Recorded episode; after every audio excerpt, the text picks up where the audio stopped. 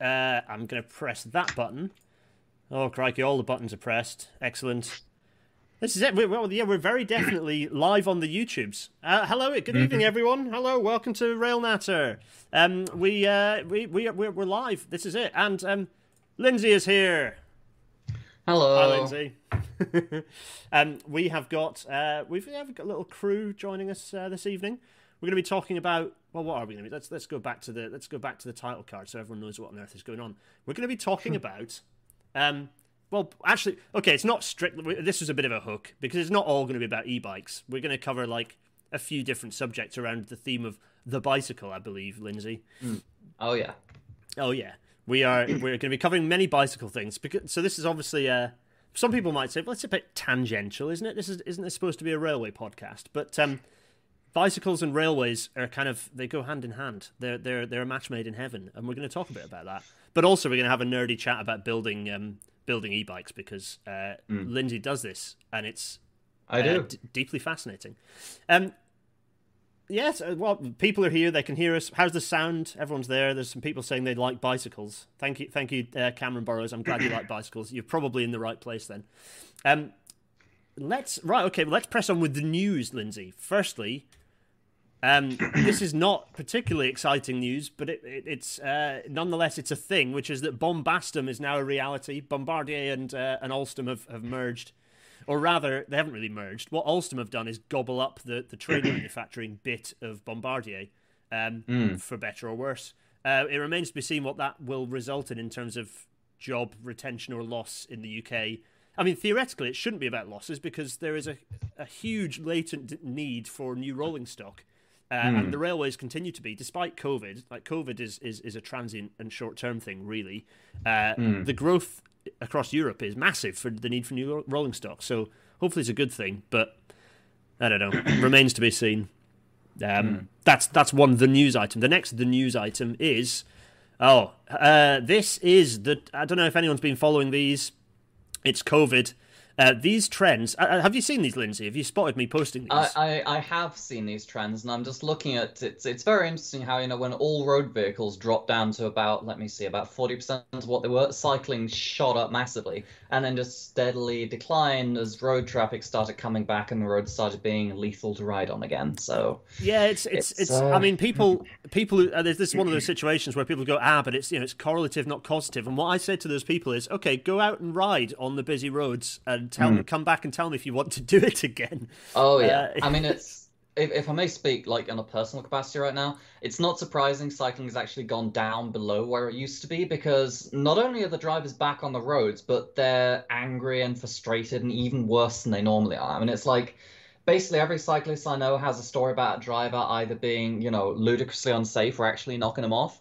And now it's just like instead of people just being inconsiderate, I've got people actually had tried to run me off the road, which is right, you know when I've had errands to run, when I needed to deliver stuff for work, it's like I've been doing that at sort of like the small hours of the morning when there's no one about. Because if I'm about at any other time, You, you get run off like- the road. It's it, uh, it's yeah, it's it's like playing Frogger but with like cars which will steer into you rather than just trundling on their merry way, and you might just happen to get hit. No, no, no, no. It's like they're actually just. There seems to be like a dramatic increase in them. People who are just sort of like out for blood, and I'm just like, it was definitely true that certainly when lockdown was happening, when when the few cars were driving around, they were going Mm. quite a like notably faster. A lot of people just driving around quite a bit faster on York's Road, Mm. certainly. Um, in any case, the news trend, the trends, uh, the the COVID trends for transport. So, um, what I've done is I've added now uh, line, kind of vertical lines representing some of the key uh, moments uh, throughout the last year. So national lockdown, it's pretty obvious what happened. Uh, everyone stopped moving around, other than the, the cyclists, uh, Yeah. who very much did start moving around a lot. Uh, it's a shame. that- It's a shame there isn't good data for how many people started walking, uh, actually, because that would also have shot upwards. Um, Road vehicles very rapidly started climbing again, uh, and bus services uh, climb again rapidly climbing, and rail actually sort of fairly rapidly turned the corner, although a bit uh, lower usage than, than than bus services. And there have been a few suggestions for that. I think my favourite one, w- without any validation, is that um, bus services, because you have smaller vehicles with smaller capacities, but more of them, they can uh, they can carry more people with social distancing than trains can, which are larger but uh, you know fewer of them. So that's that's this interesting suggestion as to why there's that difference between the two. Um, the other is uh, so then the other thing is you see between uh, the rule of six I've marked up, and you can see that already rail usage was faltering and bus usage was starting mm. to do funny things because we started to have these regional lockdowns already by that point.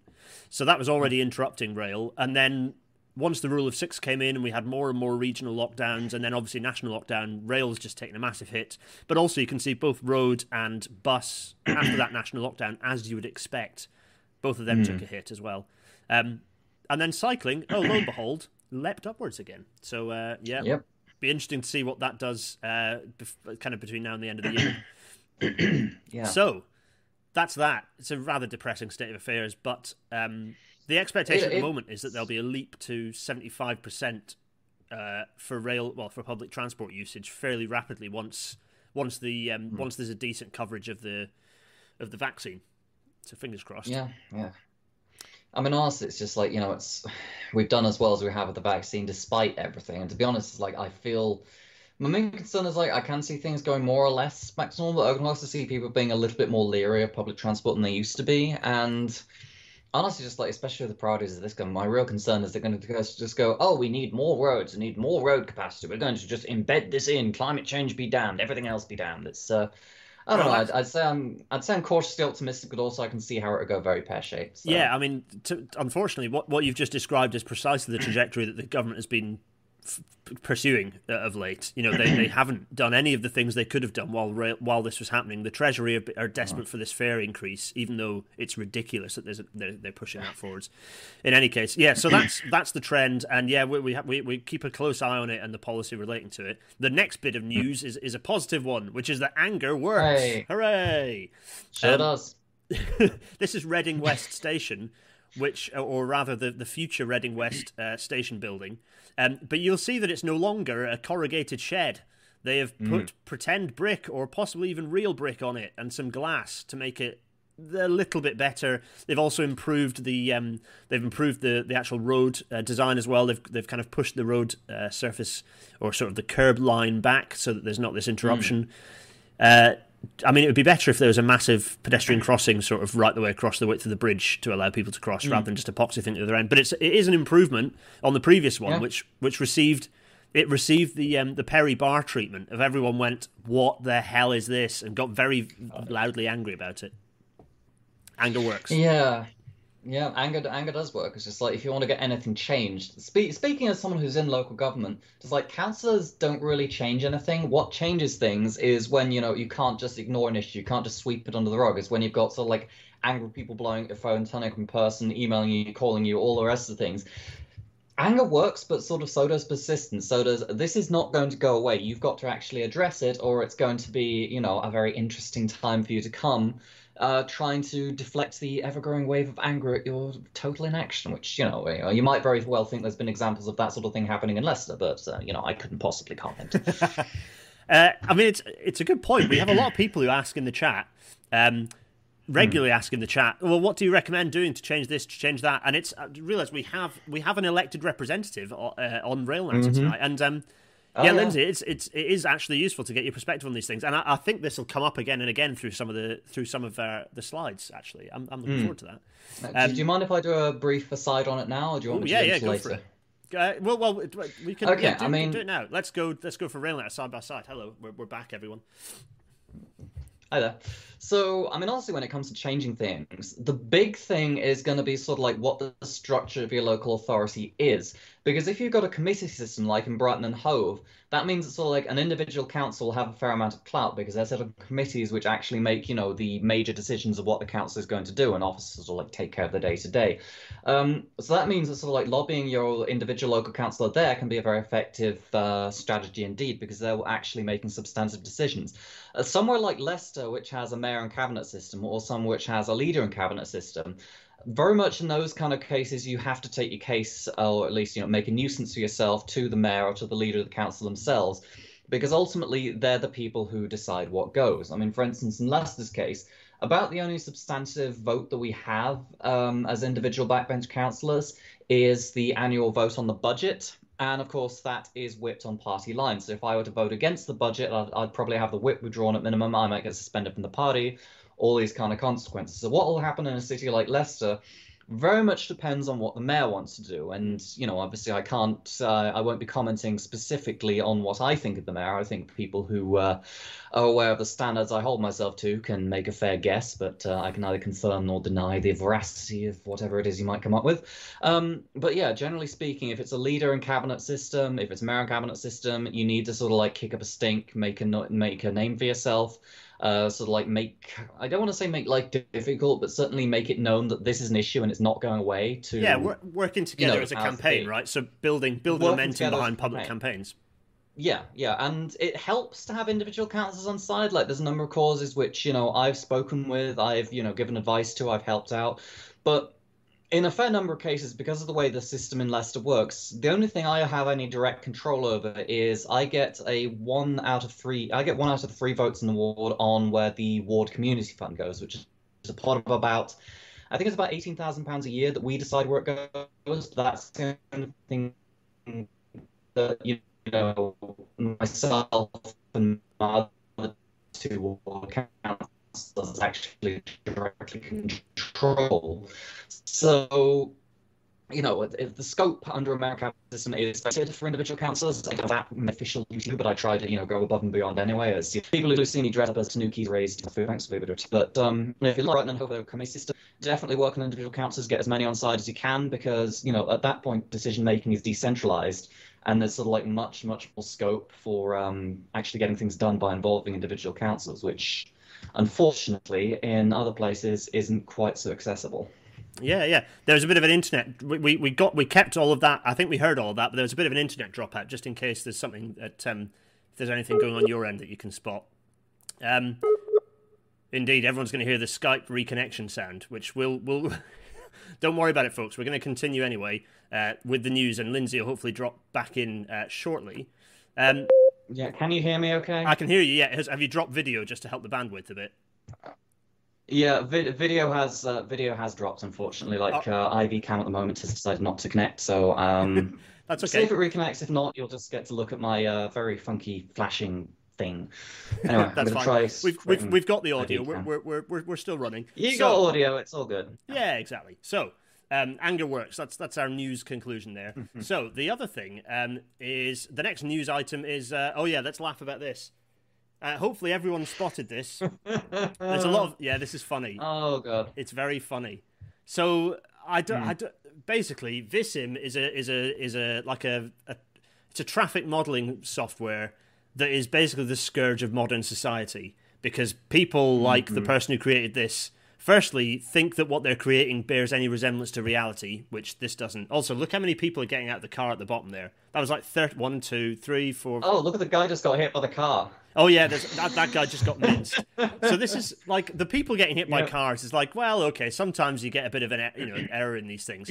what for me is funnier than all the people getting hit by cars, or indeed the twelve or thirteen people getting out of one car individually, is that anyone mm-hmm. looks at this and doesn't go, "This is just a junk taxi rank." For anyone who's not sure what mm-hmm. this is, this is um, so this is an amateur. So this isn't the this isn't the actual like uh, this isn't the boring company themselves. This is an amateur setting up a Vissim model of the taxi rank at one end of Elon Musk's uh, or the boring company's loop uh, transit system. I'm doing rabbit ears, but you can't see my uh, can't see my hands doing it.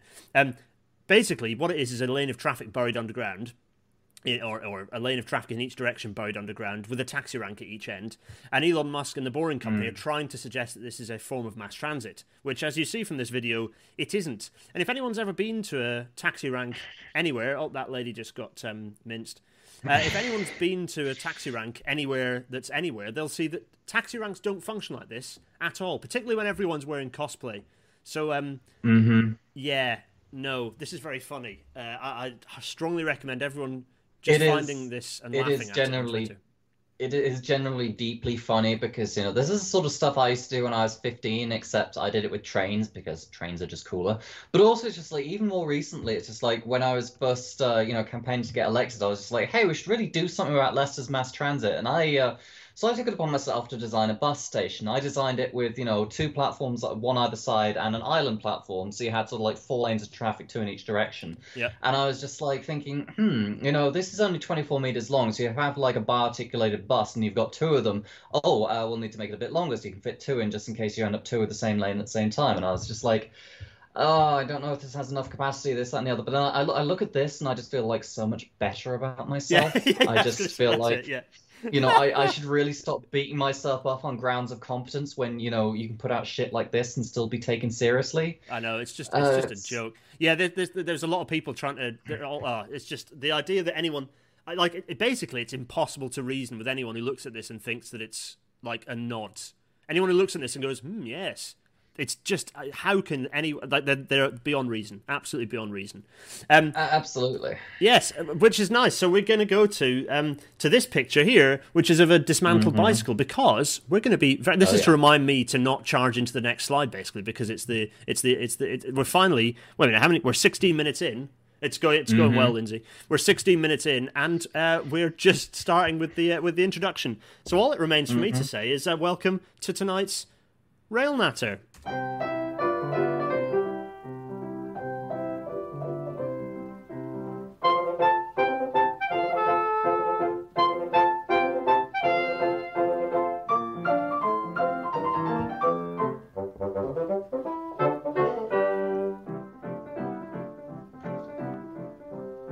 the lovely Intercity 225 fading out marvelously into the distance there.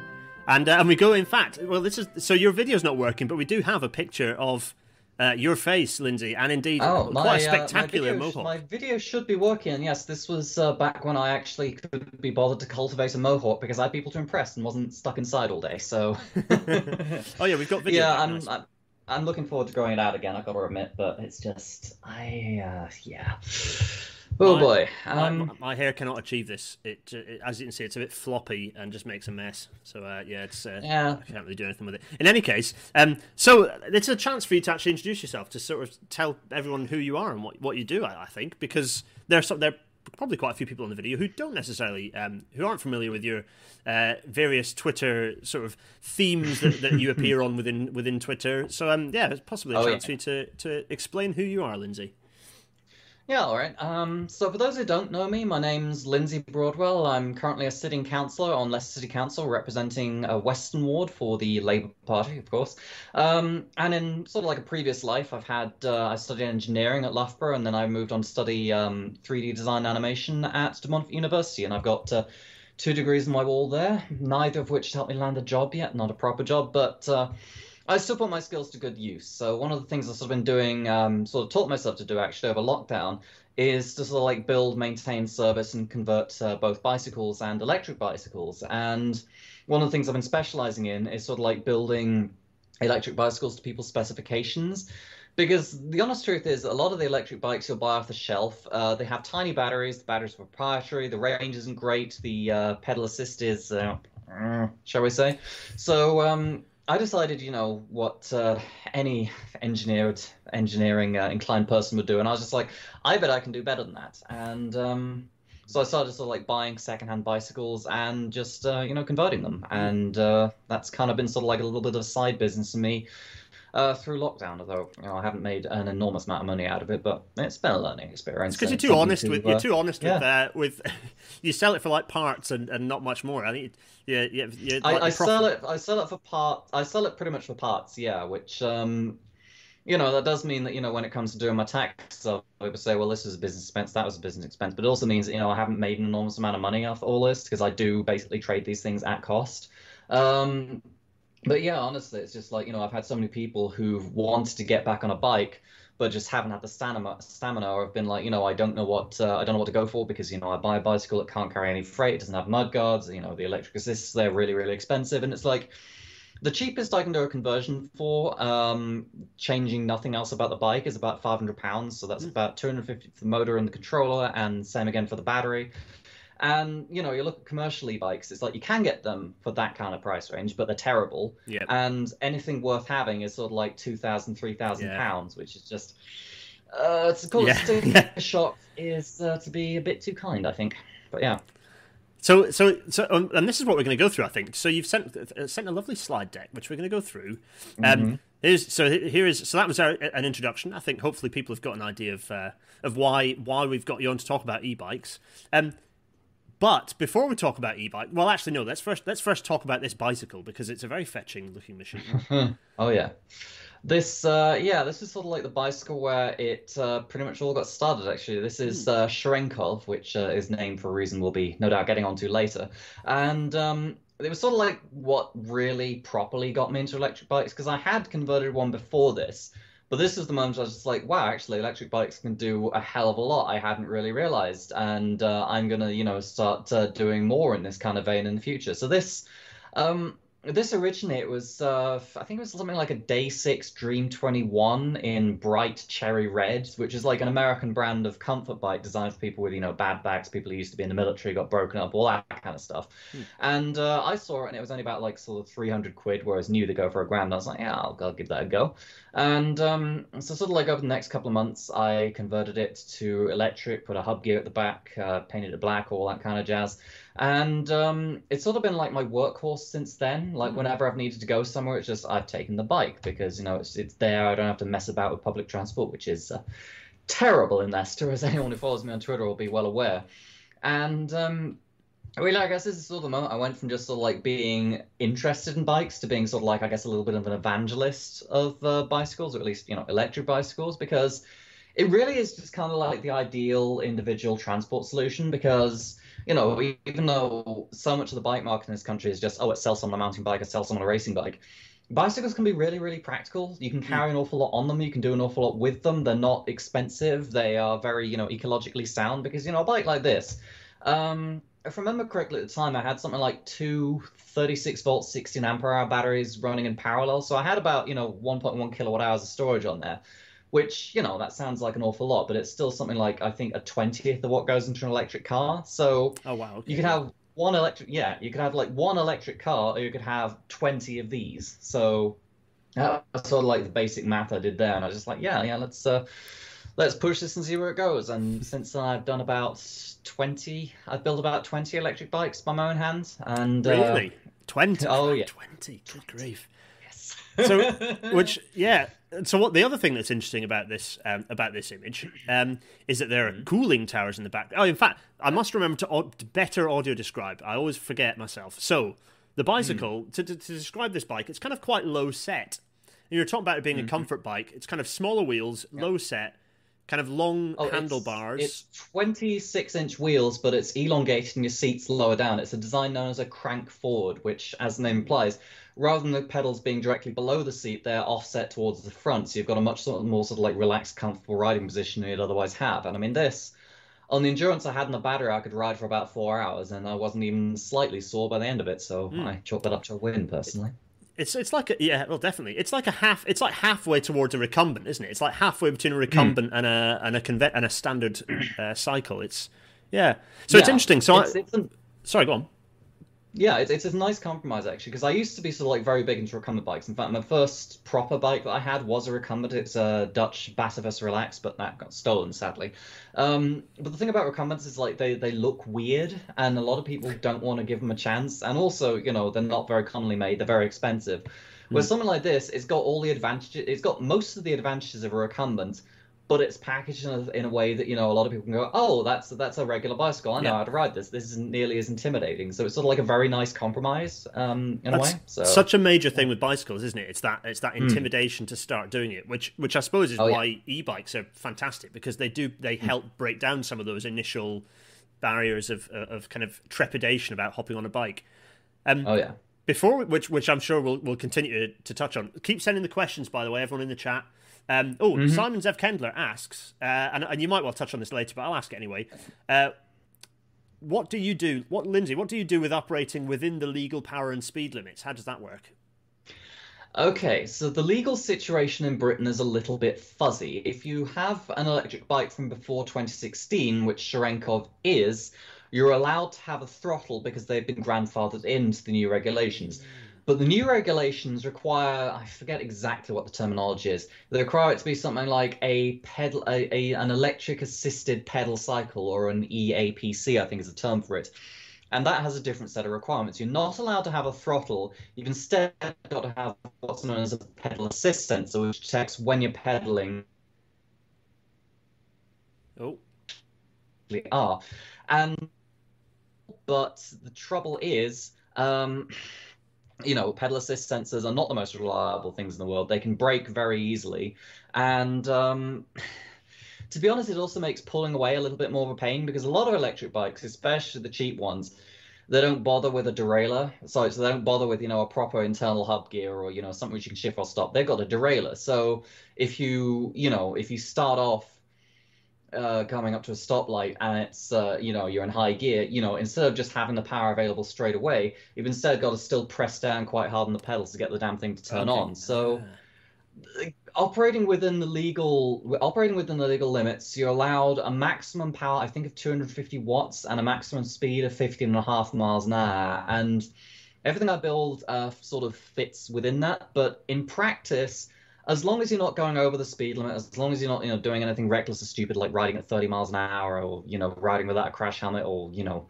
uh, generally being dangerous. Generally speaking, I've found that in practice, the police don't really tend to look that closely. So, for instance, you know, I could get pulled over on Shrenkov and I have to explain, you know, the fact that it's been grandfathered in and is allowed to have a throttle, but in practice, it's basically like as long as you're not endangering anybody, as long as you know, you know, being a considerate rider. Generally speaking, people don't really care. what- yeah, But if it's basically because- doing what a bicycle does, then it's not. If you're Yeah, racing through yeah. town, leaving a trail of fire behind you, then then someone's Mm. going to notice. But if you're essentially, it looks like you're riding a bicycle around and not doing particularly non-bicycly things. You're grand, yeah. Um, yeah, so uh, we're also going to gloss over the very fetching-looking leather satchel that's uh, attached to this bicycle 'cause it is very fetching. However, however, we must we must talk about the cooling towers in the background because although Oh, yeah. these don't belong to the type of power station that you're a major advocate of, I think it's worth Mm-hmm. us touching very briefly on uh, nuclear energy. Particularly Oh, yeah. when it comes out of power stations, because a lot of people replied to the, the video title card when I advertised this as nuclear bikes, uh, which theoretically is what a lot of e-bikes w- ought to be, but just not oh directly. yeah, yeah.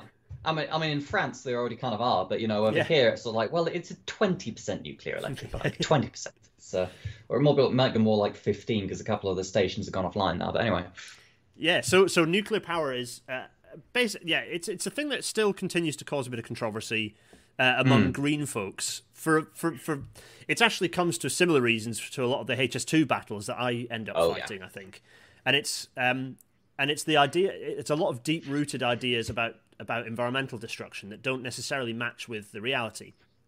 Mm. And also, partly, I suppose, it's the, that the fossil fuel lobby have successfully made people think that gas is a cleaner source of energy than coal somehow, Yeah. Which it, it isn't really. Yeah, it's the it- same. It, it just it just it isn't. I mean, it's like when you factor in the fugitive emissions from gas, it's actually about as bad as coal in terms of the Yeah. climate. Like it doesn't pollute as much, but uh, also you know natural gas wells are fairly fond of exploding. You know, you have uh, LPG tankers running right through cities now, which is just completely and utterly insane. But we're doing it anyway because. Uh, you know, uh, they pay an awful lot of, uh, they allegedly pay an awful lot of public relations companies to keep that little fact out of the public eye. So, um, yeah, it's similar with the amount Yeah. of gas that's lost through transmission pipelines that just people Oh, don't yeah. really Yeah, realize. But that, the amount of methane we pump directly into the atmosphere is is staggering, absolutely staggering. Anyway, Oh, yeah. so in all of this, you find yourself battling people about nuclear quite a lot. Um, I don't really know how to summarize the discussion other than uh, why is so. What what frustrates you about the nuclear debate?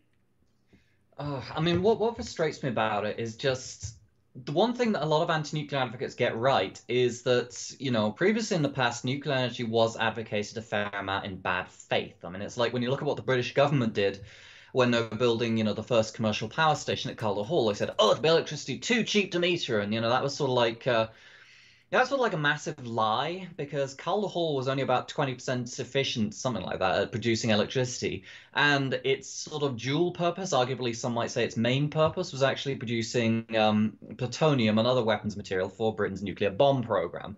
And the thing is, it's like you tell a lie like that, you know, you end up just sort of like coloring the debate for decades to come. Because, you know, th- this was the kind of accusation being levied, you know, not in- exactly unfairly against sort of like the later advanced gas cooled reactor fleet, which was, you know, just purely designed for um, commercial operation, no weapons production involved. And in fact, it still kind of crops up now when you look at um, what's going on with Hinkley Point C and Sizewell C. Is, you know, pressurized water reactors are absolutely atrocious at producing weapons grade material. No one would do it because you've got to separate out so many other fission products and you've got to undergo so many additional refining steps. It's just not worth it. You'd build a graphite pile in the fan if you wanted plutonium. But Yeah. the thing is, because of that lie, the government told people are still like, oh, nuclear power stations, they used to produce nuclear bombs. That they're not. They the the economics of it just don't work out for one thing. And the other thing is the plants are not designed to do that. And it's like you can either design a reactor to produce plutonium or you can produce power. You can't really very easily do both. And you know, when it's utility companies building these, they want to make money. They want to generate as much electricity as possible. I'm not going Yeah, to they say don't want to. "Hey, exactly, they don't want to waste a load of land and Yeah. a load of process in, in creating the exp- explodey stuff. Yeah, exactly. Yeah, yeah, but I mean, honestly, like the big frustration I've got is sort of like my big frustration. And this, this, you know, crosses in so many areas. In fact, a, a lot of renewables advocates have, you know, brought this up, and I agree with them. It's just the government doesn't seem to think it should actually, you know, govern anymore. It doesn't seem to think, oh, we should pay for public infrastructure with public money. It's like they've got to say, oh, you've got to get the private sector involved. We've got to work in partnership with our beloved partners in the private sector. Oh, yes, yes, we've got to offer financial incentives, which, you know, in the case of Hinkley Point C, the cost of building, operating, maintaining, fueling, and decommissioning Hinkley Point C is about £35 per megawatt hour. The cost of the electricity being generated is something like £105 per megawatt hour adjusted for inflation. So two thirds of the cost of the plant is paying back the investors because we put it on a 9% discount rate for some reason, and only a third of that is the cost of the actual plant. And the thing is, it's like you see this across the board. You see this as sort of like privatized infrastructure projects, like you know Nottingham's trams, for instance, is just that was built on partially, I think, on a PFI, so there's always punishing repayment schedules attached to that.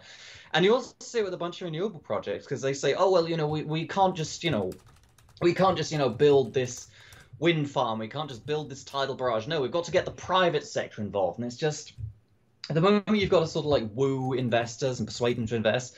Not only do you waste an enormous amount of time, you know, having to wine and dine some of the worst people on the planet to persuade them to give you money, but you also end up having to basically bribe them with, I mean, I say bribe, but you've got to give them financial incentives to uh, put their money where their mouth is, which again, in Hinkley Point C translates to a 9% rate of interest at a time when on public finance, uh, we're actually We'd be getting being paid. The government would be. money. Yes, Yeah. yes. Oh my goodness, we literally we'd be earning money for just for the we, we would be privilege earning of borrowing money. it. It's it's yeah, it's like at the moment if you got a credit card and you got say 24 months zero percent interest on purchases, it's cheaper for you to use that credit card and just pay it off and pay it off every month. So it's cheaper for you. So I'm trying to think of how to phrase this. Okay, let's say you've got a zero percent interest credit card at the moment, and you're using that to make a single two thousand pound purchase, which you're going to pay off over the next two years with no interest. It you're actually spending less money to do it that way than you would saving up for the thing and then buying it because of inflation, which is at the moment running I think about three percent per year. So if you're say amortizing say a two thousand pound personal purchase over two years, you end up paying about sort of like six percent less than you would if you saved up for it. And it's kind of like a similar situation like that now with governments, where it's just like, hey, money is ludicrously cheap. We should be building infrastructure. We should be building public works. We should be building, you know, massive amounts of socializing, amount, massive amounts of, you know, clean energy, massive amounts of rail infrastructure, and reopening some of what Beeching closed. But instead of doing that, just like, oh well, you know, we've got to go to the wisdom of the market, and it's just the thing about the market is the market has instincts, but it doesn't have a brain. If you wanted to do any actual constructive thinking, you've got to actually govern, and that's what so many politicians just seem to be absolutely allergic to, and it drives me up the wall. It's like you're elected to govern, to build stuff. having a plan. It's it's that having a plan Yeah, thing, isn't it? Right? Just ha- have a plan. Oh man, have a plan. Anyway, that's good. Have a plan, This it, yeah. it was this was going to be a cathartic episode, wasn't it? Where both of us just like get really frustrated and like wave our fists around. Yeah, I. I mean, I got I got most of my ranting out before the episode, which uh, thank you, Gareth, for putting up with that. But yeah, it's, it's safe to say, just uh, people said to me, "Oh, Lindsay, now you got elected, you're go- you're not going to be as radical. They're going to they're going to assimilate you." No, being elected has made me more radical, not less. Hooray! This is good. Because I get see I get to see up close and personal exactly how broken everything is. So you know, if anybody's thinking I should go into politics, but I'm worried I'm not competent enough, do it. The fact that you're worrying about that says to me you're competent enough, more so than an awful lot of people in politics right now. So, yeah. Borrow to invest, everyone. It's time. For... Borrow to invest. Good grief! Yeah. Right. So next image. There we go. So t- tell us tell us about what's on screen, Lindsay. What's what's Ooh, what's this? so yeah, this is actually the first electric bike I built for someone other than myself. This is kind of like where it all uh, got started in a way. And this, um, originally I was building it for a friend who was going to be coming up to live in Leicester, but then you know due to uh, whole pandemic business decided that you know they wouldn't in the end and um, it was kind of sort of like a learning experience because i'd never really built or worked on bikes before and didn't really know what i was doing so as you know some of you may be able to notice the uh, back mud guard is uh, much higher than it should be. And uh, the front wheel has a disc brake rotor on it which is not uh, actually connected to anything. Uh, but this is sort of the point where you know actually i could probably make a go of this actually like building converting stuff um, because you know one of the things I like doing with my bikes is I like you know sort of like putting a lot of pride and effort into them to make them look good. So they've all got sort of like a little bit of a theme and obviously like effort and care put into them.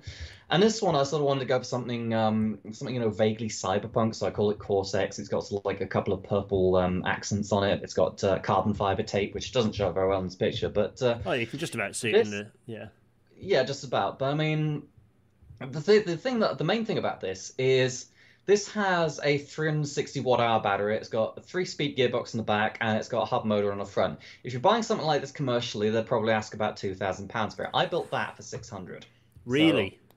So, yeah. For 600 in parts. And then if I was charging labor, it would be about 200 in labor, so about £800. But yeah. Because I was going to say the labor element is that filling up the gap, but actually, it's, if if you're charging yourself at a reasonable rate, it's still cheaper than than yeah buying it. Yeah, yeah. yeah. This this this was about this was about you know ten hours work and you know charging twenty quid an hour for labor. You know you're looking at about eight hundred for that. And I mean that that's honestly the thing because the other thing I want to talk about with this is if you look at the battery, if you look at the controller box above it and the motor. These are also like very sort of like standardized parts from China. They also like use the same connections. They come, you know, more or less in kit form. And the thing I like about them is if any single element fails, you can just buy a replacement and repair it. You know, it's sort of like mm. they actively sort of encourage it. Like, you know, whenever I've had problems with my supplier, because, you know, not all suppliers are good, but mine, uh, Yose Power, has been, you know, consistently really good. From like, hey, this part is broken, can I buy another one? They're like, yeah, sure, it's such and such, and we'll send it out to you, and here's fitting instructions, stuff like that. Mm. Because the other thing I really don't like about a lot of commercial e-bikes is they're very locked down, they're very proprietary. So it's like, for instance, if you wanted to go for like a Bosch e-bike, not only do you have to get a special frame which will actually accept their mid-drive motor, but you've got to use a Bosch controller, you've got to use a Bosch battery, mm. you've got to use a Bosch display. And their display on some models, I think, has a wonderful little part where it's got a secondary little rechargeable battery. And if that goes flat, um, well, it can basically destroy itself. Um, you can't put a charge into it, and the battery and the bike won't operate with that. So if you sort of like buy an e-bike and then put it in the shed over winter for like four months, six months. You come back to it and it's like, oh, my bike won't turn on. You take it to the service center and it's like, oh, well, yeah, your battery's dead. Uh, we've got to replace it.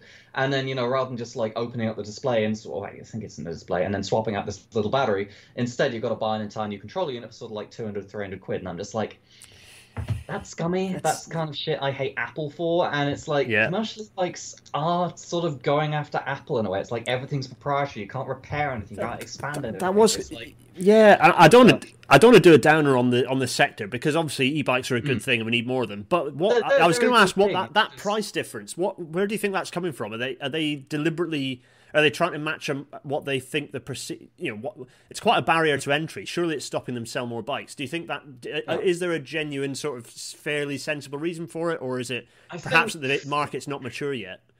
I think there's kind of a mix of factors. I mean, one of the factors that I've noticed is uh, the government, I think, on the wheels to work will psych- will subsidize electric bikes up to sort of like 42% of their sticker price. So imagine, I imagine you would allegedly get uh, a little bit of inflation on that. And then the other thing is because they all because you know a lot of them use the like bespoke frames bespoke parts you know it's low volume it's more expensive to produce in the first place. And then you know you sort of got all the additional business expenses on top of that. But i i do think the price is inflated. I think it's i think they're charging a lot more than they're actually worth. And i don't think that what you get for the price is actually necessarily worth it to be honest. Because it's like well, sort of like uh, taking as examples, so like one of the bikes I saw in um, in Evans Cycles the other week um, they were charging three thousand pounds for something with a 400 watt hour battery, 250 watt motor. You know, it had a lot of fan- fancy bells and whistles. It was very nicely put together, but it's, it's incredibly expensive. And so many people are going to look at that and be like, "That costs as much as a car does. Why would I bother?"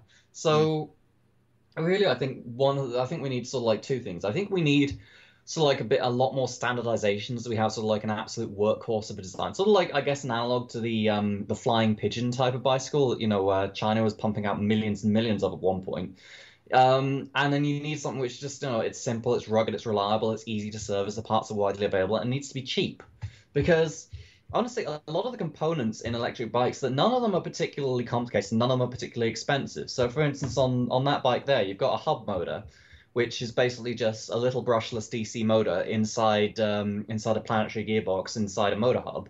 Uh, it's got you know holes and stuff drilled in it for blades and spokes and stuff like that. Controllers are box standard brushless motor controllers. Some have Hall sensors, some don't, but that's like a couple of quid's price difference.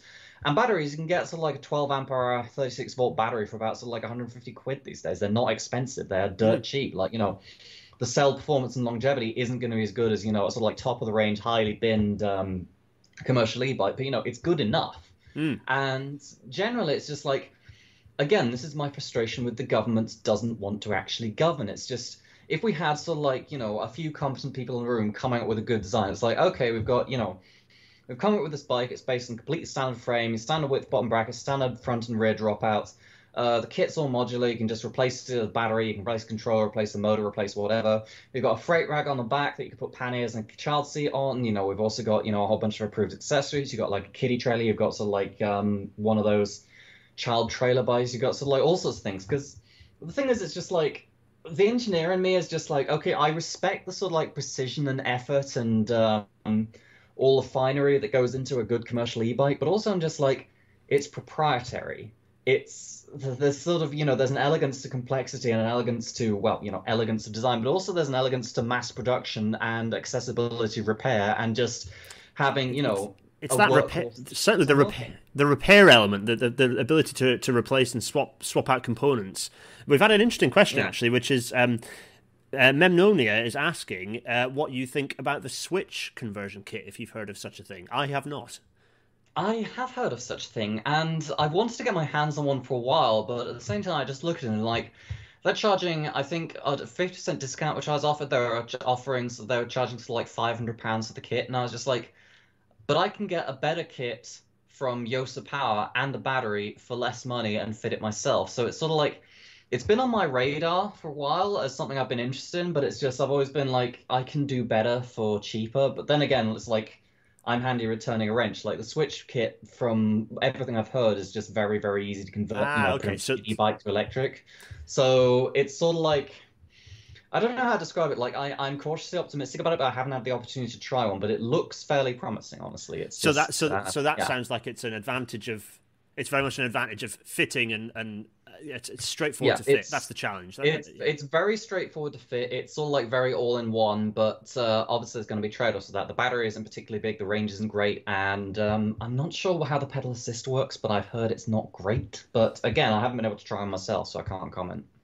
So uh, we're gonna right. I'm consciously crikey. I time. So this this looks like uh, this has like a stock car vibe to it with with matte oh, yeah. paint and, and orange and black. This is all, so so this right. I shall audio describe.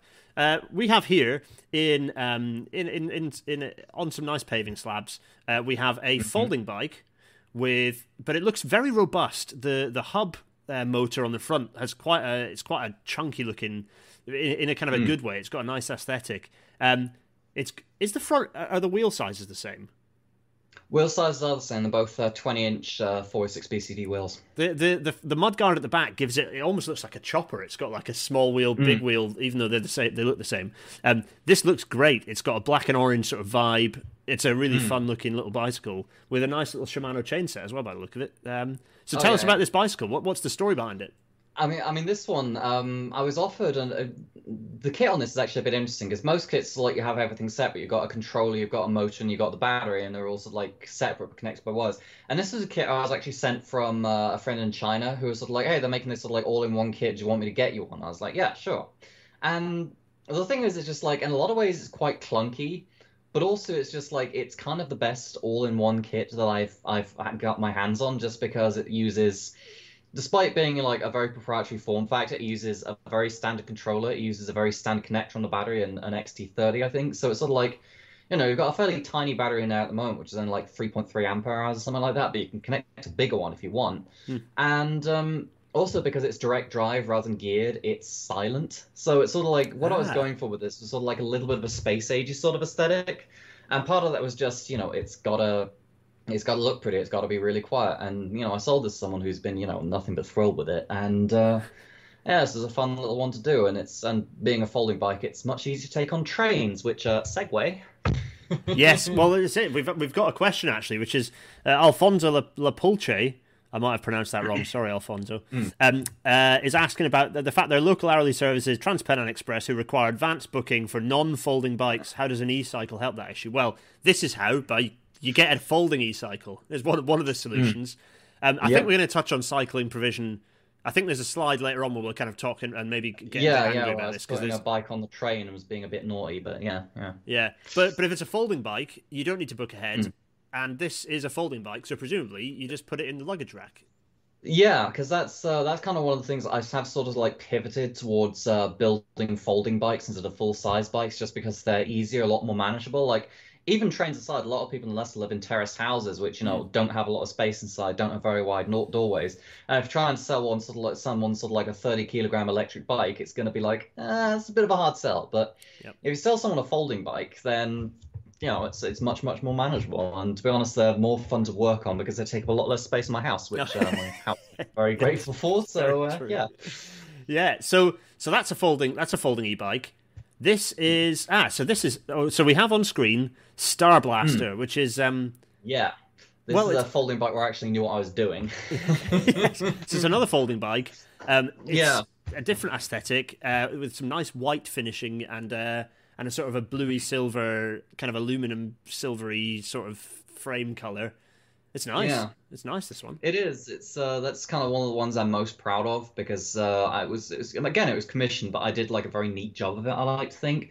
And again, this sort of like reflects a bit of the engineering paradigm that we lost because this uh, this bike here, it's what's known as a Hercules. It was one I think I hmm. think Raleigh were putting out an awful lot of in sort of like the 80s, and it's got you know a Sturmey Archer three-speed hub on the back. It's you know all steel construction, and it's just like this this bike is pretty much twice my age and is still going strong. Whereas, you know, there's bikes I've, built, I've bought in the last five years which have just been absolutely crap and fallen apart. So it's just sort of like, it's amazing what you can accomplish with a little bit of TLC and uh, you know some good engineering in the first place. And yeah, like I say, I'm pretty proud of how this one came out. It's it's amazing how like yeah, there's a definite sort of uh, longevity of older bikes. I had a my mm. my first road bike was a, a 1984 Peugeot Provence. Yeah. I bought it second hand.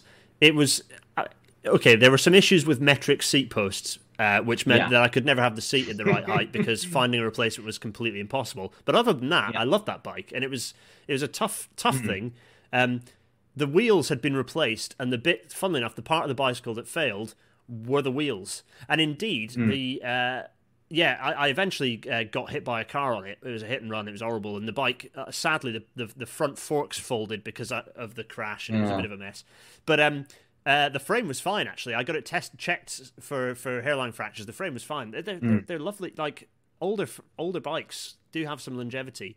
Um, I yeah. suppose there was like a when I was a kid, all the like everyone got Apollo bikes from Halfords, and they were mm. dreadful. Mm. Like the quality was really yeah, they were horrible, horrible, and they weighed a ton. And but the the, the big thing, uh, the big thing with older bikes is um, they were made of steel, and they weren't sort of like value engineered as much as they are now because it's all like with the, the three speed hub, you've only got three gears, but it's a very simple mechanism. Sturmey Archer made millions of them. They work and they just keep on working, especially the oil filled ones, which you just put a few drops of oil in every now and then, and they're fine for decades. There's ones that they built in sort of like the 50s, which are still working now.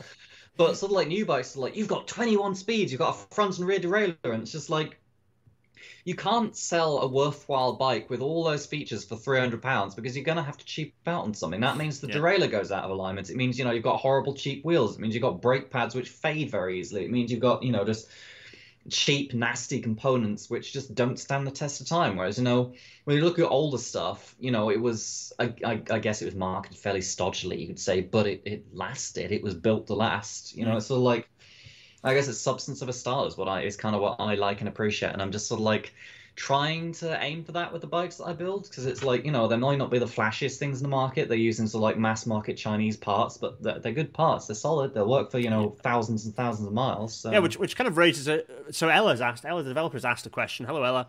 Um, mm. Which is oh crikey okay we're not going to put that picture up yet because that's we're going to get very excited about that. um, which no, no I've got distracted now. Ella's question is about maintainability. What's the difference in cost uh, of of a regular bike versus a, an e-bike?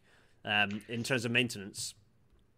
In terms of maintenance, there's a couple of things extra you need to worry about on an electric bike. Firstly, of got if you've got a geared motor hub, those gears are going to wear over time, but they do so, you know, fairly slowly because they run, you know, way below the sort of rated specification half the time. And the other thing is the battery. And what I do with my batteries is I only charge them to about 90% of their rated capacity, which puts the cells under less stress and causes them to last, you know, much longer, about twice as long.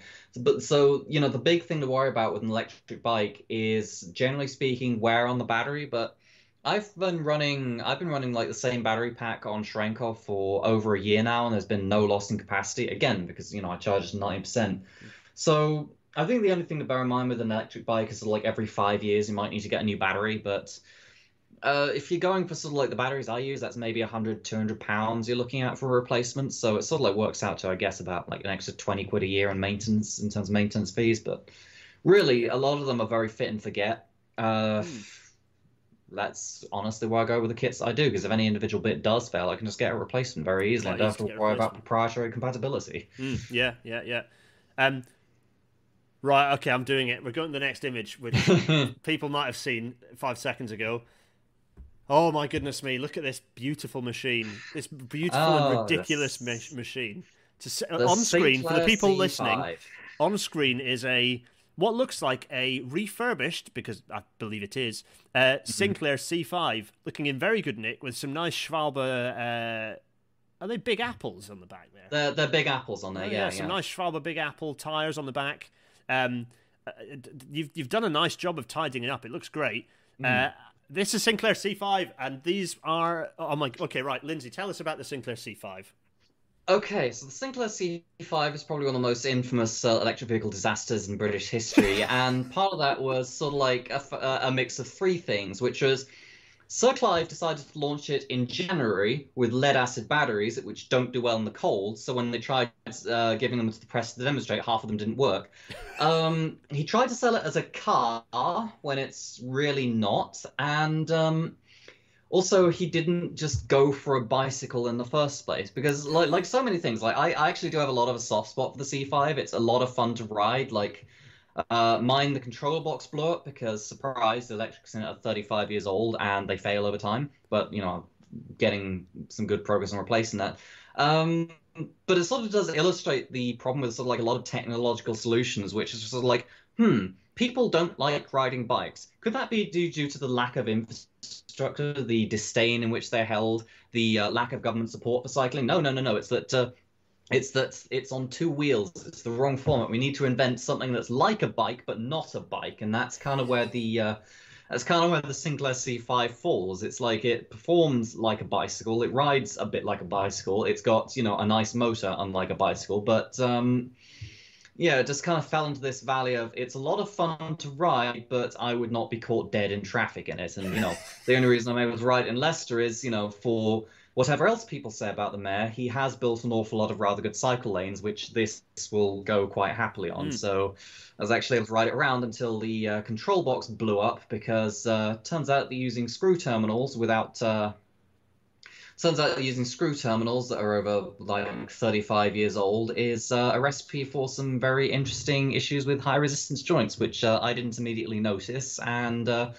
so, yeah, my control board uh, caught fire slightly, which is apparently a. That sounds bad. With these. Yeah, yes, yeah. it does sound bad because that's the other thing about these is um, it's very common for the flyback diode to uh, blow. So it's sort of like if you push a Sinclair C5 backwards at more than walking pace, uh, you will blow up the electrics in it, which is uh, not fun. Yeah, oh, I love uh, it. As, as I say, I love the aesthetic. It's like something out of Akira or something like like out of another sci-fi anime from sort of like 1980s. But it's just it's like Clive, uh, you should have just sold this thing as a toy. It's it, no, Clive, honey, I love you, but uh, no if if if he'd marketed, yeah, a lot of people in the chat saying he was not a great marketer.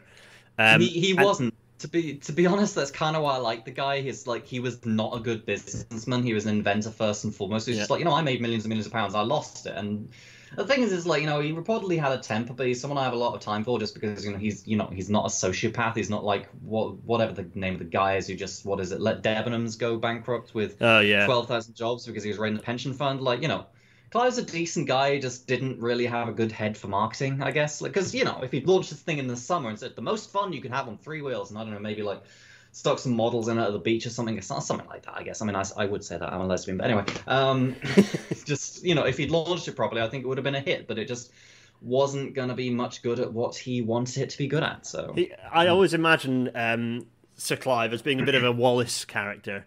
It's that sort of He like is. Aimless inventor with very limited amounts of success. Uh, yeah, I mean, I wouldn't call it limited amount of success necessarily, but I can definitely see where that comparison comes from. yeah. So, but but it but it the thing is, it is also it's brilliant. It's it, there's something very pleasing about it as a dev- as a, as a machine, as a as a bit of as a bit of sort of industrial design. It's quite pleasing, is- even if it's made it- it is entirely of plastic honestly- inside as well.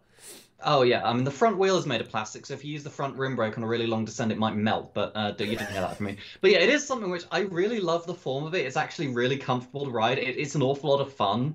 It's something that sort of like I would want to relaunch with modern technology if I had the money for it. But uh, you know, I grew up in a recession, and we're going through another recession, so uh, the uh, can't say I'm too optimistic on that front. But anyway. Uh, Alfonso Lapulche La is saying that you need to fit a DCC decoder. Apparently, uh, uh, is that a reference to is that a reference to, tra- to to model trains? I think it might be. You know, uh, in in any case, it goes over my head. The, that's the Sinclair Yeah, I C5. think I- It's beautiful, Mhm. and we're gonna have to press on to talk about. It's okay, so. We've got so it's another folding. It's another folding e-bike. This one, uh, what I love about these is the variety of all. We've had several folding e-bikes, and that they all look quite radically different. Not just you know aesthetically, but in terms of their actual, um, sort of the actual engineering behind them, the actual componentry and the shape and the, the bits. So to tell us, tell us about this one. This is a black this, folding uh, bike. Uh, yeah, Yeah, this was uh, this was a Dillenger Cheetah that I bought with a dead battery for about 110 quid. And I sort of dedicated myself to restoring it and, you know, had to uh, faff about with it a bit to get it working. But the reason why this one is interesting is it dates in 2014. So again, it comes in before the cutoff on, oh, you're not allowed to have a throttle because reasons. Um, but what's interesting about it is the other ones I've I've built have all used sort of like hub motors or mid drives, which is like a motor mounted on the pedals, which is a bit complicated. But this one, it actually has like a separate uh, brushed DC motor, 24 volts, driving via a separate chain the back wheel. So it's sort of like it, it's a little bit weird and wonderful, and it was an awful lot of fun to ride. But I did in fact actually just uh, sell this one for about I think 500. Um, because you know it just wasn't quite suiting my needs because it would only do about of like 13 40 miles an hour whereas like you know most e-bikes can do 15 and a half which you know it's not a huge difference but it's noticeable and i was just like yeah it doesn't quite suit my needs. But yeah the, the nice thing about this one is it's got 16 inch wheels uh 305 bcd and um you know it folds up really small i could take it on the train with me. It's great but uh yeah So you're right there, there's it looks like it's got lots of folding points, and like it gets really small by the look of it. It, it does, yeah. You've got the folding point in the middle, handlebars fold down, seat collapses, all the rest of it. Like it folds up really, really tiny, which is great because I just had to box it up to ship to somebody. So uh, yeah, it's, uh, yeah, it's a fun one. And, Yeah, it fits on a train really well too. So and yeah. it's got lovely, lovely set of pannier bags on there as well, just showing kind of how dura- how, how versatile these the, even these little bikes can be in terms of moving stuff around. Yeah, because this one, it's like if you look at the freight rack on the back, like I was carrying sort of like crates of energy drinks back from Costco because I have a problem. Um, but yeah, it's sort of like even though it's small, it is you know a fairly mighty one. It's just you can you can glean some real practicality out of you know tiny folding bikes. It's just you know bicycles don't have to just be you know a toy or something to ride downhill on. They can be a practical mode of transportation, which is ultimately like what I'm all about. I'm about practicality. So. Absolutely, yeah. And um, and so th- oh, right, so this this is actually I should have put this at the end because this is actually an advert. Hmm. It's an advert. Oh, this is a bit of an advert. Yes. Uh, this is one of the ones that I built most recently. It's again 16 inch wheels, but they're slightly different. They're Brompton wheels, so they're 349 BCD. And this one, I was just like, I've never done wheel building before. I'll learn how to do it. And I did learn how to do it, but it was a horrible experience. But hey, the wheels came out well, so who cares? Um, so it's got drum brakes front and rear. It's got a, a Sturmey Archer XFD on the front, and it's got a Shimano roller brake on the back. Uh, NuVinci N330 uh, continuously variable transmission hub, and if you look, the motor is actually behind the pedals. It uh, drives the uh, it drives the chain directly rather than you know having a motor mounted on either wheel, which means you get better torque and you know can pull more loads with it. And the battery is what's known as a frog battery, which mounts on a seat post. So you know you've got the rack brief carrying whatever you will. And this one, honestly, it was. Um, it's been a really interesting build because it's not like anything I've built before, and uh, yeah, it's it's honestly like it's comparable to an electric Brompton. It would cost about sort of like three times the price. Um, and yeah, I'm just generally really proud of it. Like it's a great all-weather bike, and as you can see, I took this up through Bradgate Park and up so like around the country roads there, and you know, it performed really well there, Hmm. even like out, uh, even like out of a city. So Yeah, it's really strange Yeah, seeing but- a seeing a seeing a folding bike doing off road uh, or, or sort of you yeah, know, I mean, sort not, of not exactly and things, but it off-road, but you know, sort of like out in the sticks a little Yeah, bit, I guess. yeah, but yeah, yeah. this one, um, coped this one, yeah, yeah. The one problem with it though, and the reason I'm selling it is I can't tow a trailer with it because the trailer I've got hitches onto the axle, and if you look closely at this, it's got the track style dropouts, these sort of like horizontal dropouts facing to the rear. Which means if I put a trailer on the axle, it would tend to pull the wheel out of the back fork, and Oh, that yeah. wouldn't be good. Yeah. Yeah, But for yeah, wondering like- what, like- what exactly Lindsay was just describing, for those for the benefit of people uh, on the stream, you can see here that the, the sort of the shape of the, the hook that holds Hmm. the, the back axle is rearwards, which means that if you uh, Yeah. attach a trailer onto it, your wheel's going this way, whilst your bike might well Hmm. end up going this way. Uh, Yeah, and that's not good. The one, the nice thing about it though is you don't need a chain tensioner, which means that the chain doesn't need to dangle really close to the ground. Because before I converted this, it had a derailleur, and the mech was basically touching the ground pretty much. So you know, anything you go past it, you get bashed on. Whereas this one actually has like a good amount of ground clearance. It's really simple. It rides really, really nicely. But um, like I say, it's just because I can't tow a trailer with it. I'm like, it doesn't quite fit my needs. But yeah, so if anyone's interested, if anyone would like a folding bike, if anyone's thought about getting, you know, say an electric Brompton but hasn't been able to afford it. This one is for sale, and the asking price at the moment is uh, one thousand two hundred pounds, which uh, pretty much covers the cost of parts and some of the time I put into it. Because this was more of sort of like a learning experience than a commercial proposition, which uh, probably me showing my uh, inner circle eye there, but uh, yeah. so. Yeah, pe- there's there's a lot. If, if any business people are watching this, Yeah, they're and if, uh, "You should be charging your time out at three times the rate, Lindsay." But you know, it's fine. Yeah, yeah, I know, I know, I know. So if, if yeah, you like are say, interested, yeah, it's a really nice bike, rides really nicely. It's just, yeah.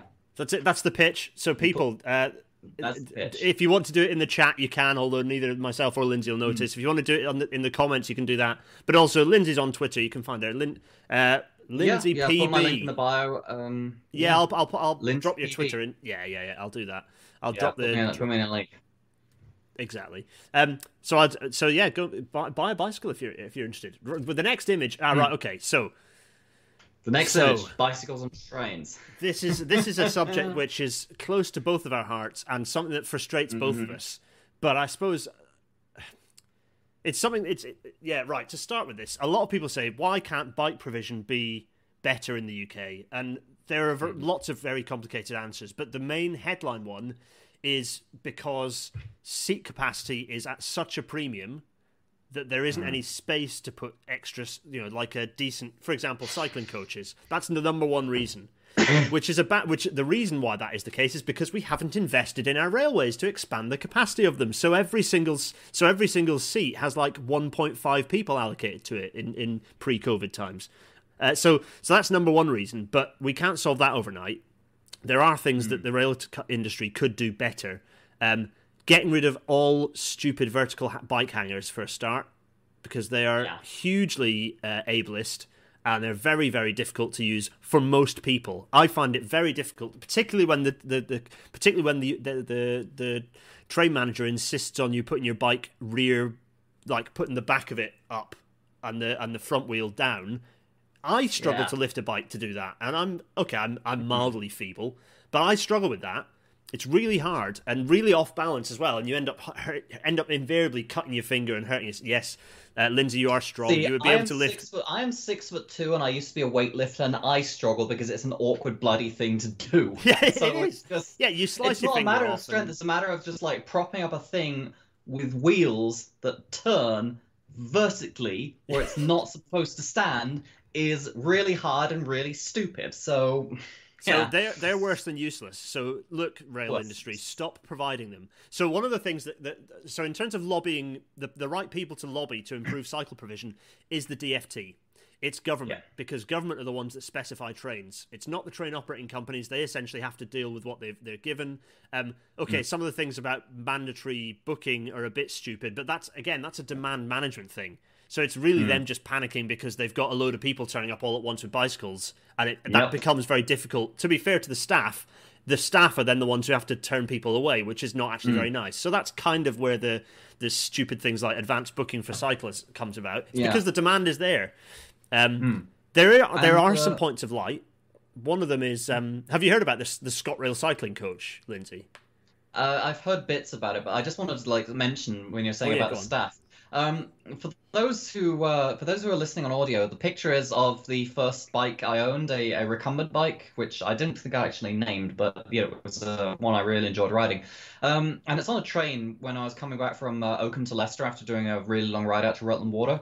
And um, the thing is, because the uh, because the trains that we were on didn't have any cycling spaces at all, I was basically sort of like a bit stuck because I was like, you know, I rode, I bit off more than I could chew. I rode sort of like 35 miles that day and did what didn't fancy my chances of getting back. And the staff were just like, okay, if you just like put it somewhere out of the way, then that'll be fine. So I ended up sort of like just sitting on this sort of like little fold down seat, holding uh, the back wheel of the bicycle with my foot to stop it falling over, Yeah. uh, all the way from uh, Oakham back into Leicester. So that Yeah, was, and- uh, yeah, it was tremendously fun. Yeah, credit to the credit to the rail staff because some of them are a bit, you know, Oh, yeah. can be sticklers for it. Again, I can understand that, that Yeah. it c they can be put in a tricky situation, but I think it's like, pragmatism. I, I, I understand it as long as they don't take it out on you, as long as it's Yes. not rude about it, because it's sort of like you know I will sort of respond in kind. It's like I will, you know, I'll be like, okay, I understand if you can't do this, but uh, I'm in really a bit of a situation. I'd really appreciate the help. Like if they if they're polite about it, I'm like, okay, that's fine. I'll figure something out. If they're just like, no, the rules are the rules are the rules. You cannot bring a bicycle on this train. I'm just like, well, screw you. It's it's and, and I think it's there needs to be an encouragement, particularly in areas where there's a lot of cycling. There needs to be Hmm. better there- like better improvements in in training staff, but also it's a behavioural thing as well. So things like seats It that is. fold down to put bi- to to have provide bicycle storage. That's a dreadful idea because. No one, as a Hmm. cyclist, I don't like asking people to get up and stand in a busy train to put my bike there. That's not fair. Even though it might be the right, ostensibly the right thing to do according to the bylaws, it's not reasonable and fair for me to ask people to get up off off a seat they've mm. got in a busy train to fit my bicycle. So it- it's it's simple things like get rid of those seats and have it as space that is dedicated for cycling, so that you don't end up in that mm. tricky situation.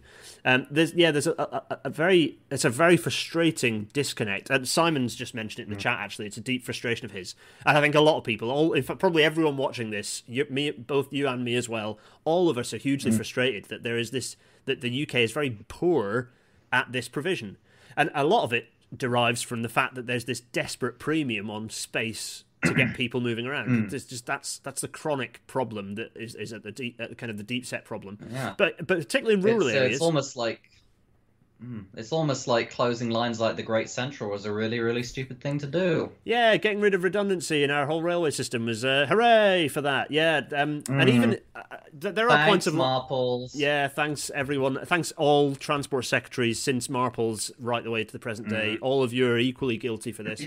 Um, in any case, we have um, there are some points of light. The ScotRail coach is basically a, a, a, a class one five three uh, single coach, awful awful passenger vehicle, but it's the best use it could possibly have is being turned into a thing to store bicycles in, and they're sticking that on the West Highland line, uh, which is a line I've used a lot for my bicycle. Um, that'll be good. They need to do that on a lot of railway lines if they can. The challenge is that again, it's you know rolling stock shortages. It's another issue we have is that, that people. It's like well, well, there are lots of rural lines where we where the, where space isn't a premium. Why don't we do it on those? The other issue is that we have a chronic shortage of rolling stock as well because we don't build nearly enough. So, hooray! Lots of challenges. Again, lack of redundancy. It's just like that's the thing. It's just like people say, "Oh, the private sector is very, very efficient." It's like, no, the private sector will run absolutely everything on a shoestring, which means if you get even the slightest shock to the system, everything falls apart. COVID. anyway, And it it's- uh, yeah, and, and ultimately it's about we've got to educate and, and, and push the DFT because they're the specifiers. Their their lack of strategy is the reason why we do not have enough rolling stock in this country because they have uh, they simply didn't procure any. Uh, They they they created a system in which it was the, the the cheapest thing for the rolling stock operating companies was to not buy any more rolling stock and to just run the existing rolling stock until it fell to bits. So we needed so that that just removed any incentive for new rolling stock. Now we've had a huge tranche of new rolling stock, an enormous volume, all sp- huge spike all at once, um, of which that's still only barely enough to run the service that we're supposed to have. You know, why we shrink that thrap things anyway. The thing that so I'm, I'm moaning about the problems, but the solutions are to raise it with your elected politicians, raise it with uh, directly to the Transport Select Committee, for example. So address, they're very good at holding DFT to account.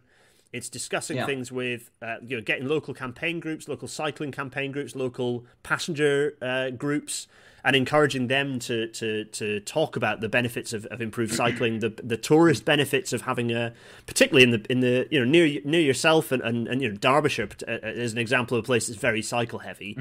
Um, but actually, not, not even everywhere. Leicestershire is fantastic for cycling. There, there are so Le- many options. Leicestershire, Leicestershire is fantastic for cycling. I mean, in fact, like, um, I think that this will be the next picture along, but I do want to just like touch along of like things which could be better in my neck of the woods because out sort of like to the east of Leicester, there's basically nothing until you get to like Oakham and Peterborough, and between there, there's just like there's a vast swathe of countryside, which there's almost no cars in it. There's you know a few tractors, a few sheep, that kind of things. Um, but there's so many fantastic places to cycle which people just don't because it's such a pain in the ass to get to. Like you could cycle all the way out of Leicester, but you've got to do that on main roads because the cycle lanes in East City are just basically non-existent. And then there is, you know, the closed Great Northern Line from uh, Leicester Belgrave Road to Melton Mowbray, and then I think to the south it runs. I forget where it runs to the south. But there's this whole closed railway line on the flat with almost all of the permanent way uh, infrastructure still intact. That could be turned into a cycling path, but just no one's done it because it's just like, oh, well, you see, we haven't got we haven't got a business case for it. We uh we uh we don't think enough people are using. it. Just like well, not there. You got to at some point take the plunge and say, hey, this is a good thing. Own merits. We're going to do it anyway. and part part and part of that is creating the idea that that, that, that there's the, the full picture because if you can get your if you can get the train to one end of a, of a really popular cycling area or you know to the the ability if, if you know that there's going to be bike space then it encourages you to do cycle tourism which is an increasingly popular thing. Um we've we've briefly lost lindsay's pinging at us i'm sure she'll reappear in a second. Um while we so uh, lindsay you're back we've got you back it's fine you only dropped out for a few seconds Yep. Can you hear my audio just fine? yeah, nice and Yeah, clear. cool. I was just saying that one of the one of the frustrating things is that there, there- there's this opportunity. If, if if the cycling provision was better, you could create this sort of tourist infrastructure, encourage people to do cycle touring, uh, and Yeah, cycle, you know, I kind of mean- bike and bike and bike and train sort of stuff. Yeah, I mean, like like I say, like the Great Northern, which I mentioned, that's long closed. But because it runs through such a rural area, the track bed's all still there. That could be an absolutely fantastic trail, you know, like the Monsal Trail, call it like the Great Northern Way, and it's got, you know, it crosses deep valleys. It's got a tunnel on it. It's got so many interesting hmm. features to it that just at the moment just sitting there, just rotting slowly in undergrowth. And I'm just like, well, that's, you know, its business case as a railway was always extremely dubious, even for the railway mania of the sort of late 1840s. But you know, it's a it'd be a fantastic cycle path, and it's just a shame that no one seems to have the vision or the desire to do that. Yeah, and it, the battles like that are still being fought across the country, and it's deeply frustrating that everyone gets hung up on business case shout without out. seeing the opportunity. Um, which, Yeah. Talking of which, oh yeah, so there are two talking of whiches actually, because the first talking of which is you sat outside a railway tunnel. Oh yeah, this is uh, this is Thurnby Tunnel on the line I was just talking about. This is uh, it's a former double track tunnel, and uh, I slightly uh, I slightly went off course a little bit to go search search it out, and I found it and uh, went exploring a little bit. Didn't go in it for obvious reasons, but um, besides being a bat hibernaculum, the other end of it has been filled, I think, with manure. But the tunnel structure is fine, and it's just like, why is this just sitting there? Closed and forcing cyclists onto a onto the A47, which is extremely busy and full of lorries, when you could just be riding through this nice, dark, damp tunnel, but with electric lighting instead. So, you know. Yeah, that's there, Just- and there I, a I, I kind of. I kind of like I, I mentioned this briefly when I was talking about building e-bikes, but I hate waste. I hate just seeing stuff go unused and Mm. like underappreciated. I'm just like, hi, this thing exists. It could be really, really good if anybody gave a crap. And I'm just like, please, somebody start giving a crap, and I will yell about it until someone does start giving a crap. So you know, and there's so many. There are so many railway tunnels in and around, um, like basically everywhere between like Leicester and Hmm. Leeds. It's just like that bit of the UK. There's so such a dense number of like former railways because it's such coal, you know, former industry, and lots and lots of double track tunnels. Um, you know, Nottingham and Leicester have a plethora of, of unused tunnels. Yeah. Uh, some of them in in more usable states than others for a variety of reasons. Um, Yeah. I like that this has like bird holes cut in it for well for the bats, I presume. oh, bat holes. Yeah, Bat yeah, holes, yeah. Yes, yes. Um, yeah, some corrugated with, iron in uh, front of the in front of the portal of the tunnel for for those who are listening and not watching. Yeah, it's it's the same kind of annoying thing with Glenfield Tunnel, which uh, Leicester City Council bought Glenfield Tunnel for I think five pounds when the line closed, and rather than do anything useful with it, we instead filled one uh, filled the eastern approach cutting with rubble and then built houses atop it, which means that the tunnel is a pain in the ass to access. and you know it runs under well, it runs under a lot of my ward with a lot of houses built directly on top of the line of the tunnel. And if anybody wants to know why um, shutting off a dubiously old tunnel with uh, no regular inspection regimen that I know of, that because nobody's told me about that, if anyone wants to know why that's a bad idea, look up Black Harry Tunnel because this was on the Greater Manchester, and it shows what happens when you build uh, houses directly on top of old tunnels that's not regularly inspected that are old enough to have a lot of weird undocumented stuff in their linings. So, yeah. Glenfield Tunnel, to be fair, it's been reinforced, it's been lined. I think it's inspected regularly, but it's sort of like. It's something I've been asking about an awful lot, and people have just been like, "Oh no, we don't really like to talk about that." And I'm just like, "Well, people are starting to talk about it, and there's people like, oh, I found out there's an old railway tunnel under my house. Is it going to fall in on me?" And I'm just like, "I'm trying to get you an answer to that, but they're being very slow about it." So hey. so uh, Simon's asking if you've uh, been to two tunnels in Bath. If you've ever been down to see the tunnels down in Bath, I haven't. I, I haven't, but it's on my list, and that's sort of like one of the projects which uh, kind of inspired me to like, sort of like push mm. for Glenfield Tunnel to be open when you know whenever it is that the houses over the eastern end life expire and you know the land comes up for sale, which you know it'll happen eventually. It's worth doing. It's just well, you know, you plan uh, plan for the future. Planning and local government. Uh, yeah. So um, biggest bugbear.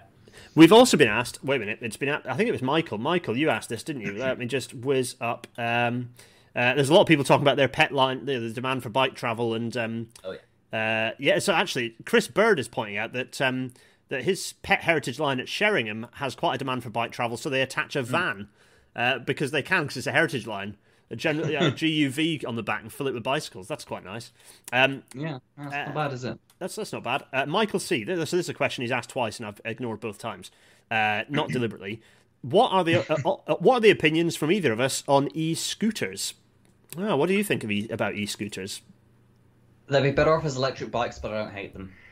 Yeah, that's kind of my feeling on them too. What I don't like is the, mm. and this is for me is any any kind of uh, spot hire stuff. I don't like the dockless e-scooters, just like I don't like dockless bikes because they just end up stacked up on the pavement in the way of people trying to walk around.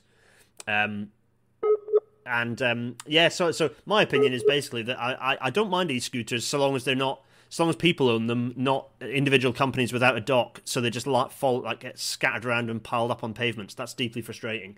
Um, and likewise with bikes as well, mm. bike systems, the Lime system, I think they're they're really frustrating as well. If they they're just kind of get they get piled up on the pavement. Um, Lindsay, you're back. I was just yeah. saying that I think, and you probably share my feeling on this, is that so long as they're not just scattered around on the pavement like the higher ones, yeah, uh, it's fine. It's it's like I say, I, I don't mind them, but the whole reason the hire companies do what they do is those scooters only cost them about like 250 quid each. So um, you know, by the time they've hired them out a few times, they made the money back and they don't care. So it's sort of like, you know, they end up scattered all over the place because, you know, people just dump them there and then the companies don't have an incentive to clean them up. And I'm just like, you know, I, I, I, I don't hate them again. I don't hate I don't hate electric scooters, but at the same time, I'm just like this is the same basic components as would be on an electric bike. It's just a lot less practical. So I'm just, what's kind of the point? But again, if it gets people out of their cars, I don't mind. It's just like you say, the dockless hire schemes. yeah. Uh, Andy Savage, uh, it's worth uh, worth a mention, Andy. Uh, thanks for uh, keeping us up to date with the National uh, Rail Heritage Awards. Uh, you're retweeting all of their um, mm. all, all their stuff. So that Andy Savage of the um, uh, Railway Heritage. Andy, I've gone. Is, is the Railway Heritage Association? No, it's not. That's not right. In any case, Andy funds a lot of the things like the reopenings, and he's just saying mm. that um, Two Tunnels is he highly recommends it, and it was one of the mm. ones that uh, that the that they uh, that, that Railway Heritage Association um, contributed to to allow it to reopen. So mm. uh, thanks for that, yeah. uh, and well, uh, thanks for joining us on the feed, Andy. Um, the next, so the next one is kind of broadly the same theme, really, which is it's uh, this is your um, is this is actually your recumbent, right? This is the same recumbent yeah, you had in the bicycle. Uh, uh, this in the is train the picture. same recumbent I bought on the train. In fact, this is actually the same day I ended up in Oakham, if I oh, really? because I'd heard about John. Yeah, because this is John O'Gaunt Viaduct out near uh, John O'Gaunt, funnily enough, and um, I sort of heard about it because I discovered the, the Great Northern in Leicester even existed because of old OS maps. And I saw, hey, you know, there's these viaducts and tunnels marked. I wonder if they still exist. So I kind of like set out looking for them to see if I could try to find them. And this, honestly, it's like, this is kind of a symbol, I think, of the waste of our, you know, redundant railway infrastructure in this country is that this is just sitting there in the countryside, slowly spalling away and you know you get absolutely fantastic views from the top of it. You've got the trackbed either side, which is basically intact, and it's just sitting there doing nothing when it could be you know hosting again an absolutely fantastic cycle trail. Like you know getting between Melton, Mowbray, and Leicester on a bike at the moment is difficult and dangerous because there's a lot of hills and there's a lot of fast roads and a lot of dangerous mm. drivers on them. And this line, like it closed, so like 60 years ago now but the trackbed's still there. You know, you could put uh, you could put asphalt down and, and put railings up on cycle, the bridge. Yeah, reinstating it's, cycle paths. Yeah, yeah, it's it's not it's not, it's not backbreakingly expensive to do so. It's within the it's, it's within not. the purview of, of you know it's within council budgets, which you know universally have been yeah. slashed to, to within an inch of their yeah, life. I mean, they our operating budgets have been slashed. We actually still have an enormous pool of sort of like money we can use for capital investments, but you know, again, they'd rather do this on things like. Um, oh well, you know, I can't possibly comment, but uh, the old, uh, for instance, the old New Walk Centre in Leicester, which the city council spent, I think, six million pounds uh, clearing and remediating the site and uh, doing public realm improvements, and then we sold the freehold to the property developer for twenty four thousand pounds. So there's money for that, but uh, whenever it's something like unglamorous like this, which admittedly is in Leicester County Council's area rather than the City Council, uh, just suddenly there's a lot of sucking in of teeth and just like, oh well, we need to be very sure of the business case, you understand? And it's just. I don't know. Your business cases, it would bring a lot of business into local towns and villages. You know, you'd have a lot of um, a lot of people with kids, a lot of families coming out to see it. It's a vital amenity. I think it would be, you know, an asset to both the city and the county, and you know, it would promote better cycling connectivity between Leicester, Leicester, Melton, Mowbray. Which, again, it's sort of like I would go to Melton Mowbray more often, you know, when the farmers market was on. But the trouble is, I only ride a bike, and no way in hell am I going up the roads on that way because I don't have a death wish. So, yeah, I was going to say a yeah. lot of these provide, particularly with the density of, of, of former rail infrastructure in and around where you where you are actually mm. you can get some real and combined with some of the uh, the slow ways and the and kind of the sort of quiet yeah. back roads, you get some really nice. Uh, frankly, commuting connections by bike, uh, yeah, you know, for, for, people who live a bit out of town. Yeah, because I mean, like the Great Northern through Leicester itself, there's there's bits of it left, but a lot of it is just gone for the city because it was built over. But again, it's like there's a lot of outlier. There's a lot of the outer estates, sort of like Thurnby Lodge and that kind of place, which are basically on the old trackbed, which have very poor cycle connectivity to the rest of the city because just it wasn't built. I'm just like, you know, if you reopened um, the bits of this line survive and then connect it through those estates, you'd not only be, you know, getting this wonderful tourist amenity out into the county, but you'd also be helping out the city an awful lot by providing better cycling infrastructure so people can actually get to work without, you know, having to spend a lot of money on bus fares or having to brave the frankly lethal roads between um, where they live and where they work. Because yeah, yeah. that's the other thing. Like, like as I say, Leicestershire is absolutely lousy with closed railway lines. There's the old Midland counties between Leicester and Rugby, for instance, which make a fantastic cycle path. Because again, almost all of it's still there, the trackbed anyway, and it's just it's just a lack of vision, a lack of you know willingness to commit you know a paltry few million pounds to this you know one of fantastic thing and. Like John O'Gaunt Viaduct there is not in the greatest shape in the world. Like there's a couple of arches which are fairly badly spalled, but on the virtue of the fact that it's not carrying anything, it's not like it's degrading massively, and it's just like you know, you spend a couple of million restoring this thing, you get a massive tourist attraction. Like you know, it's an absolutely fantastic part of the country. I mean, they're fantastic. This is it, and this is where Andy. Uh, I should correct myself because uh, Andy Savage, of course, is involved with the uh, Railway Heritage Trust. That's the RHT. Ah, I was yeah. Uh, I was getting okay. my organisations confused. Sorry, Andy. I've done this before as well, Andy. Haven't I? I, I do yeah. apologise. In any case, Andy supports the re- reinstating sort of thing. He's he's curious as to who owns this mm. asset because he's saying that both yeah, Sustrans and I've Railway been... Paths have done a bit around here. Yeah, because I've been trying to find that out actually through Land Registry, but their website is so antiquated, it's very difficult to find out who owns it. But yeah, honestly, um, if if you want to sort of like uh, get in contact with me and and we can discuss this in more detail, I'll be very very up for that, honestly. So um, yeah, please do get in touch. Yeah, definitely. Um, and in fact this is okay. We've we've overrun slightly an hour twenty three. We're doing it's okay. Um, we yeah we have uh but this brings us basically lindsay brings us to the conclusion of our of our piece really which is that mm. I mean, which is quite nice because it's it's talking about the fact that this that there is sort of this harmony and it's not just mm. about railways that function and and bicycles but mm. there is this harmony of former railways are fantastic yeah. assets for cycling and in fact also cycling then what you're doing is is protecting, as we've mentioned in a previous episode of Rail Natter, actually, the cycle path then is actually protecting the right of way as well. If, yeah, if for whatever reason you want to reinstate it for light rail or, or heavy rail in the future. Mm. Um, so, yeah, so yeah, that was that was one of the big clangers Leicester City Council dropped because we had the old Great Central and Great Northern all the way through the city, and we've just let the city sections get destroyed and fragmented because we didn't protect them It's like because in New York City they got this thing called the High Line, which again is like a disused um, railway running right through the heart of the city. They turned it into an elevated park, and it's absolutely wonderful. It attracts millions of visitors every year, and it's just like, you know, you could see these things as a liability, as something you know, oh, it's slowly decaying. We're going to have to do something with it eventually, or you could see it as an asset. And like I said earlier, I really wish the government would, you know, pull its finger out and get back to the business of actually governing, of you know, not worrying so much about ooh profit motive, but um, instead just in like this is a good thing and it'll benefit the public and it's you know good overall. We don't care that it's not going to make money because it's just a good thing on its own merits. It doesn't necessarily need a business case. So just thinking about just yeah. thinking about how good it would be if there was like a suspended park in the bird ca- in the Great Central Birdcage Bridge had it not been ripped down. Mm. Uh, I mean, for better yeah, or worse, the Great Central, for better or worse, was gone. But but it would have been so mm. nice, even if it wasn't a railway, just an asset, you know, a, yeah. kind of a, a, a, kind of a community owned or a community sort of uh, available asset there. Yeah, definitely. Yeah. Um, yeah. So lots of so lots of frustration for all of us. Uh, in uh, oh yeah. But but but actually, it's really about how much of a there is a happy, a kind of a happy union of railways and bicycles, and there are lots of things mm. we we can, we can do and push towards to, to help make that even happier.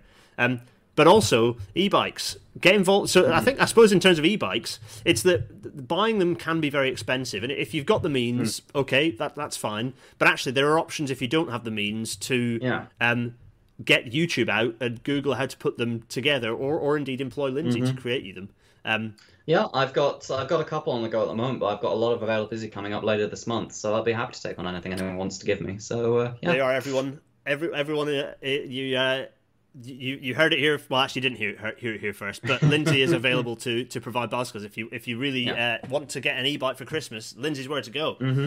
Oh, Lindsay, yeah, thanks uh, for that. So I'm gonna... Yeah, you're very welcome. Thank you for having me on. Yeah, so we have, uh, so right, as as ever, um, we are available in all good um, uh, podcasting uh, websites if you're if you fancy listening to this uh, instead of watching it. Um, uh, thanks to those who are listening. Um, oh, the Patreon. Yes, do support me on Patreon. A few new Patreon supporters of late, actually. Thanks to all of you uh, who've um, who've joined the Patreon recently.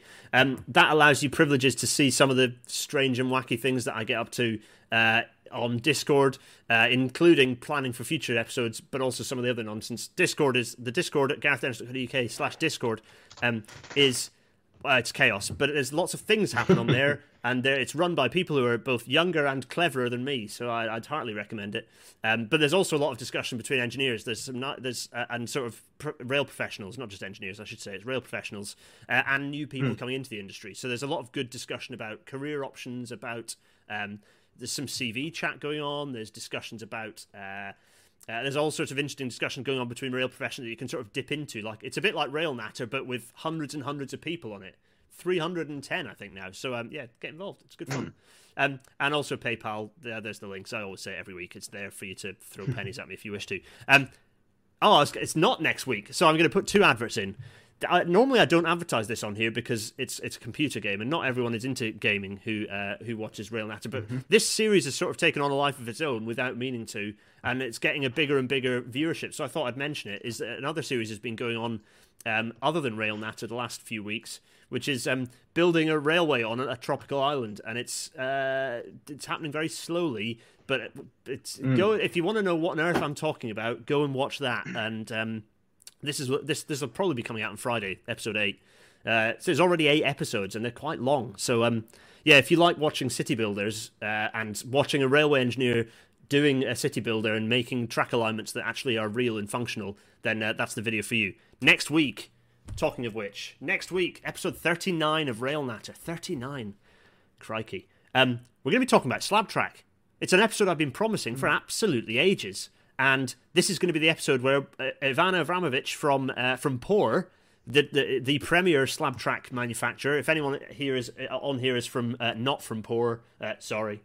Um, then uh, yes, do uh, do do join us next week for that. Uh, Van will be joining us to talk about slab track. Given that PORR have just won H- the HS2 contract, um, yes, watch this. It'll be very interesting. I'm, I'm, looking forward to it. It's going to be good. I'm going to learn all about slab mm. track. which only remains for me to say Lindsay, thank you so much. That's been a really interesting. I mean, there's so much. I'm gonna have to rewatch that and write down some things that I have to Google, basically, because there's a lot in there's a lot in there. But it's really really interesting stuff. Um, thank you so much yeah, for joining us. Genuine, thank you for having me on. And uh, I think we've had we've had many many uh, discussions of uh, of gone in on the chat. So pop your questions underneath in the in the uh, and I'll try and answer them. Lindsay as well can answer them as well on the YouTubes. Yeah, um, yeah, I will. I'll get that up now because I've been I've not had the stream up actually because my internet is uh, so I'll be in the chat for a good long while if anyone wants to ask me anything. So uh, yeah, thank you. Yeah, definitely. We'll, we'll keep the chat up and also pop pop comments in underneath if you uh, if you uh, are, are, still wanting to have questions answered and also Twitter of course. I'll make sure Lindsay's uh, Twitter handle is in the in the description. Um, all I can say is cheerio. Thanks for joining us, everyone. Thanks for joining us, Lindsay. Uh, and uh, yeah, Thank cheerio, everyone. Cheerio.